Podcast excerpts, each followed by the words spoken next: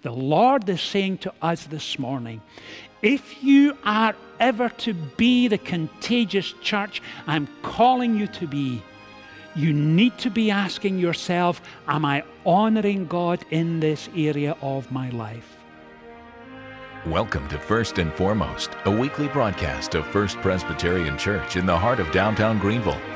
Senior Pastor Richard Gibbons invites you to join us as we study God's Word together and discover what is first and foremost in our lives. This morning we are continuing our series entitled Contagious Church, and we're turning to Nehemiah chapter 5. You should know that in the first eight chapters of Nehemiah, Nehemiah has returned from being a captive in Babylon under the Persians, and he has been working to rebuild the city walls in Jerusalem. And over the last seven and a half weeks, he has pulled together 43,000 inhabitants in the city of Jerusalem. And for the first time in 150 years, they now have a city with walls that are in place, and they can begin to grow the city and settle down as a community. And so that gives you a sense of the background of what's been going on. And in chapters 8 and 9, things begin to change for the people of Jerusalem. And we break in at chapter 9, and we begin with a prayer and this is the longest recorded prayer in all of Scripture. And please notice how it begins. Nehemiah writes these words Blessed be your glorious name, and may it be exalted above all blessing and praise. You alone are the Lord. You made the heavens, even the highest heavens, and all their starry host, the earth and all that is on it, the seas and all that is in them. You gave life to everything, and the multitudes of heaven worship you. You are the Lord God, who chose Abram and brought him out of Ur of the Chaldeans and named him Abraham. You found his heart faithful to you. Amen. And we trust that God will bless to us this reading from his word. This morning we'll be moving into chapter 10 as well, so keep one finger, please, in chapter 9 as we make our study this morning. Over the last few weeks, as most of you know, we have been asking yourself, what is it that makes a contagious church? A church where people are excited to be, church where people feel at home, they feel that sense of the presence of God, a place not only are they excited, but they long to gather for on Sunday morning and participate in the course of the week. And we've asked some probing questions. We've asked, what is it that defines a contagious church? What is it that defines us here at First Pres? And over those several Sundays together, we have said this that first and foremost, a contagious church is a place of grace. It's a place where we learn, it's a place where we ask tough questions from time to time. It's a place where we ultimately and first and foremost engage with the living God. That's what defines a contagious church. So if you're visiting this morning or watching on television for the first time and you're wondering what kind of church this is, that will always be our intent when we gather on Sunday morning is open up God's, God's word and engage with him. And as we come to Nehemiah this morning, please also remember this that 150 years before this story begins, we discover this that the Babylonians came in huge numbers, conquered Jerusalem, and exiled their citizens off to Babylon. And the Persians conquered the Babylonians during that period. And then the king Cyrus sent some of the Jewish exiles back to Jerusalem. And they were there decades upon decades before Nehemiah arrives. And in seven and a half weeks, he is able, with the help of all of the people in Jerusalem, to build the city walls and make it at last a home, a place of community, a place that is life giving and life affirming. And all of that has happened in the first seven weeks. One of the things you notice as you begin to read through Nehemiah, you discover that he encounters unforeseen setbacks, unrelenting deadlines, increasing criticism personal conflicts, financial pressures. And as you read these early chapters, making your way up to chapters 9 and 10, you discover this that The book of Nehemiah is like reading someone's personal journal. It's almost written like a diary. And the moments when Nehemiah is excited and blessed and encouraged by God, those moments are clear. The other moments when things don't go so well, and you almost hear his heart groan, you get a sense of them as well. Over that period, great things have happened. And in chapter 8, he calls together the entire leadership of the city, all the major families, and they meet together and they plan and prepare for where God is taking them next. And so we break into this very exciting story when all of that has taken place. And chapter 9, as you know, begins with this prayer. And notice what he does when he is praying. He says, Blessed be your glorious name, and may it be exalted above all blessing and praise. You alone are the Lord. You made the heavens, even the highest heavens, and all the starry host, and earth and all that is in it, the seas and all that is in them. You gave life to everything, and the multitudes of heaven worship you. Now, let me pause for a second and outline this that in this prayer of Nehemiah, and we'll not be working our way through all of it, three things come to mind. And the first thing Nehemiah does for the sake of the people of Jerusalem and the nation of Israel is this he helps them reassess their relationship with the Lord. That's the first thing he does. It was what he did in those early days. And it's what he's doing now as God takes them on to the next level. And his prayer begins with this an intentional focus on the character and wonder and grandeur and grace of God. Nehemiah is saying to them this if you are ever to go to the next level as the people of God, if you're ever to be a place that is life giving, life affirming, a people who engage with the culture around them and make a significant difference, your first and foremost calling always will be and ought to be to focus on the transcendent majesty, grandeur, and grace of God Himself. Crucial to see that biblical principle right there. Now, before we go any further, allow me please to suggest this and to probe a little this morning. Allow me please to be as personal and as pastoral as I possibly can. Can you recall for me a moment in your spiritual prayer life where you've opened up the scripture and you've had that overwhelming sense that you are engaged with the living God and it is just you and Him?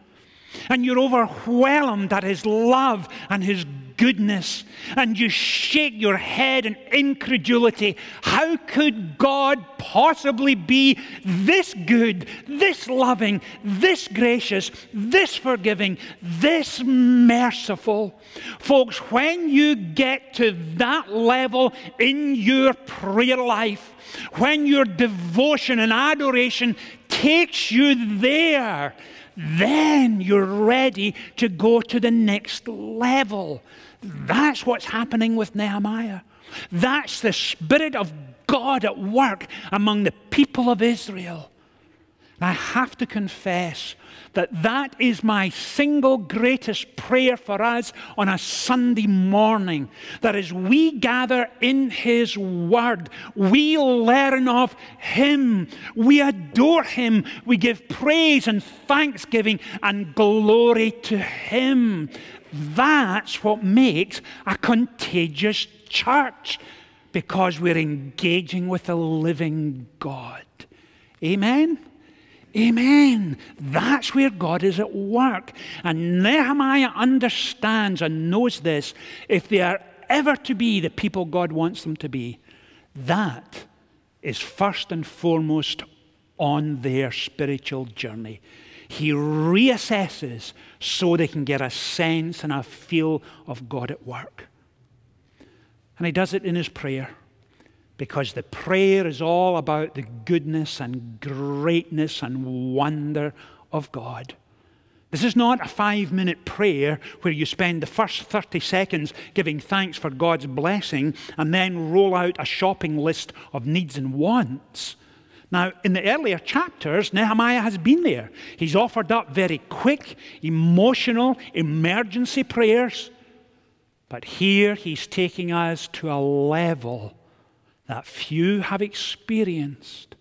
And it is spiritual and it is deep and it opens up our hearts and minds and souls. And Nehemiah is saying this if you are ever to be the people God is calling you to be, I need you to understand and grasp this that it is possible for the heart and mind and soul to soar heavenwards to areas you have never experienced before, to move from the comfortable and the known to the unknown, to the wonder and greatness of God Himself.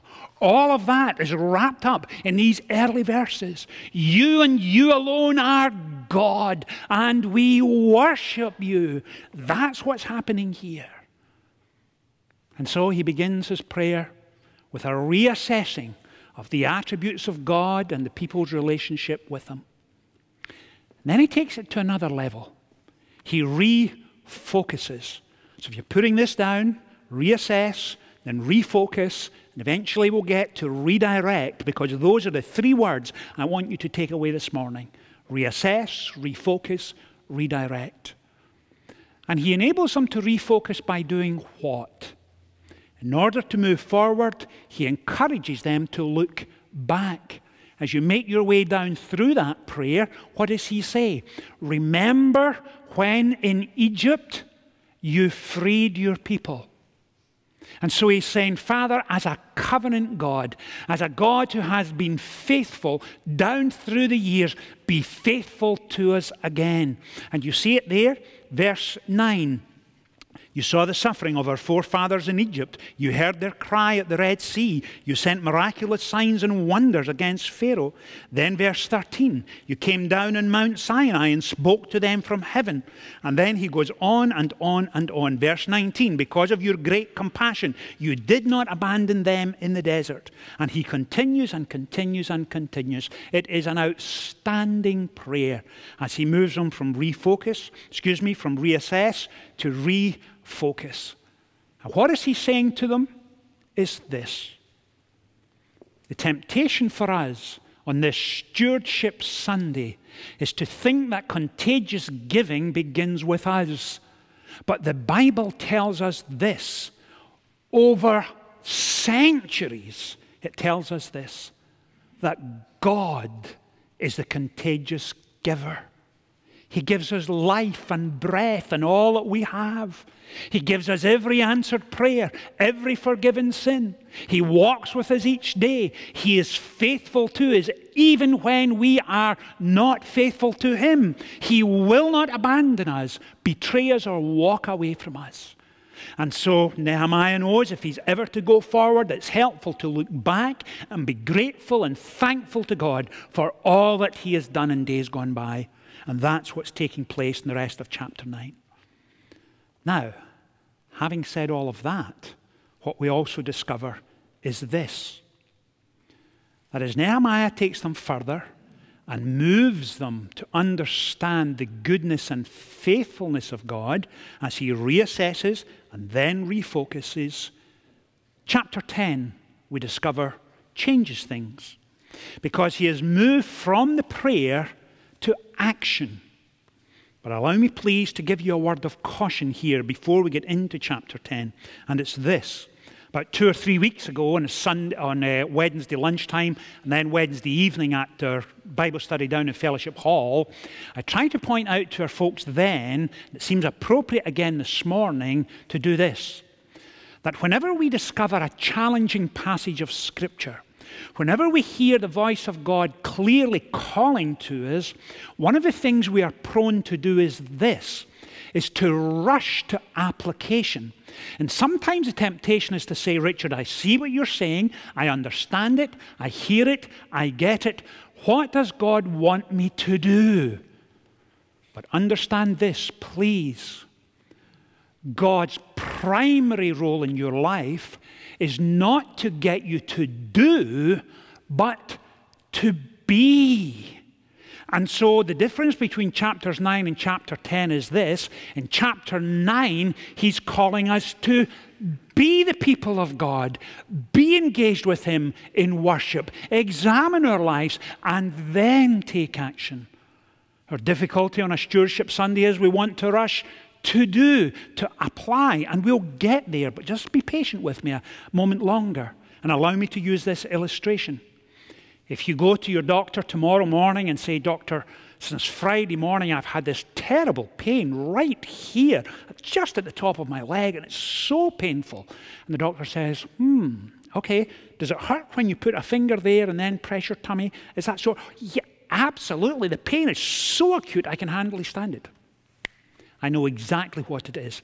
Please lie down, pull up your t shirt, let me get an alcohol swab and a scalpel, and I'll be right back. Hold on a second. And he goes over and he rummages in the drawer, and you see him with a scalpel and an alcohol swab. He gives the scalpel a quick wipe and says, Now, lift up your t shirt and I'll uh, cleanse it first, uh, and we'll be fine. You say, Doctor, actually, I don't really think it's an appendicitis. Gallbladder. No problem. I've worked on all sorts of gallbladders. Let me have a look. We'll have this out in a second. Let's deal with it. Rushing to application is not always helpful. And so in Nehemiah chapter 9, he is saying, Think, pray, be the people of God because when we are impacted by Him, when we are encouraged and strengthened and enabled by Him, then is the time to take action. That's the time to apply. And so when we shift into chapter 10, what happens is this that the people of God gather together and they put in writing their solemn promise to God and what they say is this that we promise, in light of your goodness and grace to us, in thankfulness for your transforming love, this is what we solemnly promise to do. And the opening part of chapter 10 is a list of everyone that's there. And then as you turn the page, going to verse 32, they say, we assume the responsibility for carrying out the commands to give a third of a shekel each year for the service for the house of God. Then, verse 35, we also assume responsibility for bringing to the house of the Lord each year the first fruits of our crop and of every fruit tree. And then, verse 37, moreover, we will bring to the storerooms of the house of our God to the priests the first of our ground meal of our grain, of our offerings, of the fruit of our trees, and of our new wine and oil. And here comes the point I want you to focus on. And we will bring a tithe of our crops to the Levites. To the Levites. Now, what does that mean? A tithe, in terms of our faith, is this. As Christian people, we are convinced that we ought to be Christ like in the way we raise our children. We ought to be Christ like in our relationships with our family, our friends, folks who live in our neighborhood, people at work. We ought to be Christ like in our prayer life. We ought to be Christ like in every area of our lives. And here in Nehemiah chapter 10, the challenge is this Nehemiah is challenging the people, and they are solemnly promising that from that point on, they will be faithful with all their worldly goods. And for you and I today, in essence, it means this that this is the time of year when we have our stewardship season. This is the time when we ask those tough questions. And the question this morning is this Father, are we as individuals and as the church of God in this place honoring you with our wealth and our finances. And the biblical principle we saw here is this a tithe, in essence, means this that we carve out 10% of our income and we give it back to God. And we give it to Him and say, Father, we are thankful and grateful for all that you have given us. And we give this to you, as we did this morning, as part of our offering, so you can use it for the extension of your kingdom, for those who are in need, for those who have very little, for those who need the gospel. Father, enable us, please, to have a significant impact in other lives. Over the last three or four Wednesday evenings after the Bible study, I've crept upstairs and looked around on our youth floor. We have well over 120 or 30 youths on a Wednesday night. Three years ago, it was nearer 50 or 60. There is a work of God going on in our youth ministry, and we bring hope and transformation. That's what we're investing in. And what Nehemiah is saying here to the folks in Jerusalem, the Lord is saying to us this morning if you are ever to be the contagious church I'm calling you to be, you need to be asking yourself, Am I honoring God in this area of my life? Now, having said all of that, now let's move to application because application is necessary. And we see it right here. People in Jerusalem solemnly promise and then step up and assist. And this week, you will receive from us a letter as part of your membership, and it happens this time each year. And in there, you will find a letter from me outlining the areas of ministry we're involved in, what we need to raise in terms of to continue our work in ministry. And also in there, you'll find a pledge card. Here is my challenge to you this morning. In the course of the next seven days, next Sunday morning is Commitment Sunday. And during our closing hymn, you will have the opportunity to step forward and make your financial commitment for the next year. And this is my challenge to you, particularly to the dads and the granddads who are here this morning. Let me encourage you to do this. And this might be a little radical, so bear with me. When you get your letter this week and you look at the letter and also the commitment card, sit down with your family and say, How will we respond financially to First Pres this year? Take 15, 20 minutes. Think of the ministries that it impacts. Think of the lives that are transformed. And prayerfully say, as a family, this is our goal. I remember quite clearly about five or six years ago understanding for the first time, or at least in a fresh way, what tithing was about. And I got to the point in my mind where I now look forward to it. Because what I discovered was this that when you give, with giving comes ownership.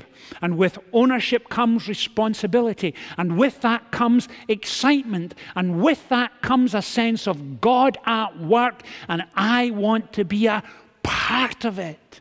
That's what happened in Nehemiah 9 and 10 when the people of God said, We have a vision of the call of God. We want to be the people He's calling us to be. And it's my time to step up. And all of that was going on here. So let me try and wrap things up this morning in the closing couple of minutes. If you have given for decades and given sacrificially of your time and your prayer and your giving, please allow me to say this. We cannot thank you enough. We are who we are as a church this morning by the grace of God and your response to His call upon your life. So thank you. And as prayerfully this week you respond again, thank you. For those of us who ever who kind of give sporadically and now and again, we think, well, maybe it's not something I've really got around to, allow me please to gently challenge you as well. The national statistics for churches, and particularly people who give sporadically, is this that they do not give 10% of their income and it's somewhere around two to two and a half, almost in a casual fashion, and we're grateful for it. Please don't misunderstand me. But understand this if you're a member at First Pres and you are regular in worship and you only give sporadically, let me encourage you this week to take action. Be intentional. Be proactive. Step out there, chat with your family, speak to your bank, organize it, take action and say, yeah, I'm done with this sporadic giving now and again, but I want to step up and be part and parcel of all that's going on. I want to invest. I want to make a difference. I want to support and respond. Those principles are found right here. And allow me, please, to encourage you to do that. And if you're sitting there this morning and saying, Richard, are you serious? Do you really think that my $25 a week will make much of a difference? Well, please hear me when I say this $25 every week from hundreds of people who do not give regularly would almost double our income. Let me say that's shocking, but let me say it again. $25 per week for those who don't give regularly and then begin to give regularly from hundreds of people will make a huge difference for us. So, this week, the challenge is be listening to God's word, seek to apply it to our lives, because when you step up and begin to make a difference, when you reassess, refocus, and then intentionally redirect, let me promise you what we will do as a congregation. Number one, we will continue to seek God through excellence in every aspect of our ministry. Number two, we will intentionally equip our children, our youth, and our congregation to actively engage daily with the truth of the gospel. Three, we will seek to develop strong, intergenerational, relational congregations who worship Him because He first loved us. That's what we're about at First Pres. Please come and join us. Let's pray together. Father, thank you for this passage of Scripture this morning. It feels as if we have not done it justice once again, and yet there are so many principles there that we are grateful for. Father, thank you for your continued grace towards us. Thank you that you love us with an everlasting love. And enable us, please, to leave here this morning with a clear vision of what you're calling us to do in order that we might once again respond to your goodness and love. Father, hear our prayers, for we bring them in Jesus' name. Amen. Jesus said, Come to me, all you who are weary and burdened, and I will give you rest. Do you need prayer for something or someone in your life? First Presbyterian Church offers a healing prayer service each Tuesday evening at 7 p.m. Our prayer ministers will quietly intercede for you or anyone you are representing who needs prayer for physical healing, emotional healing, or forgiveness. Our hope is that you will encounter Jesus, the healer and redeemer, in a deep and meaningful way.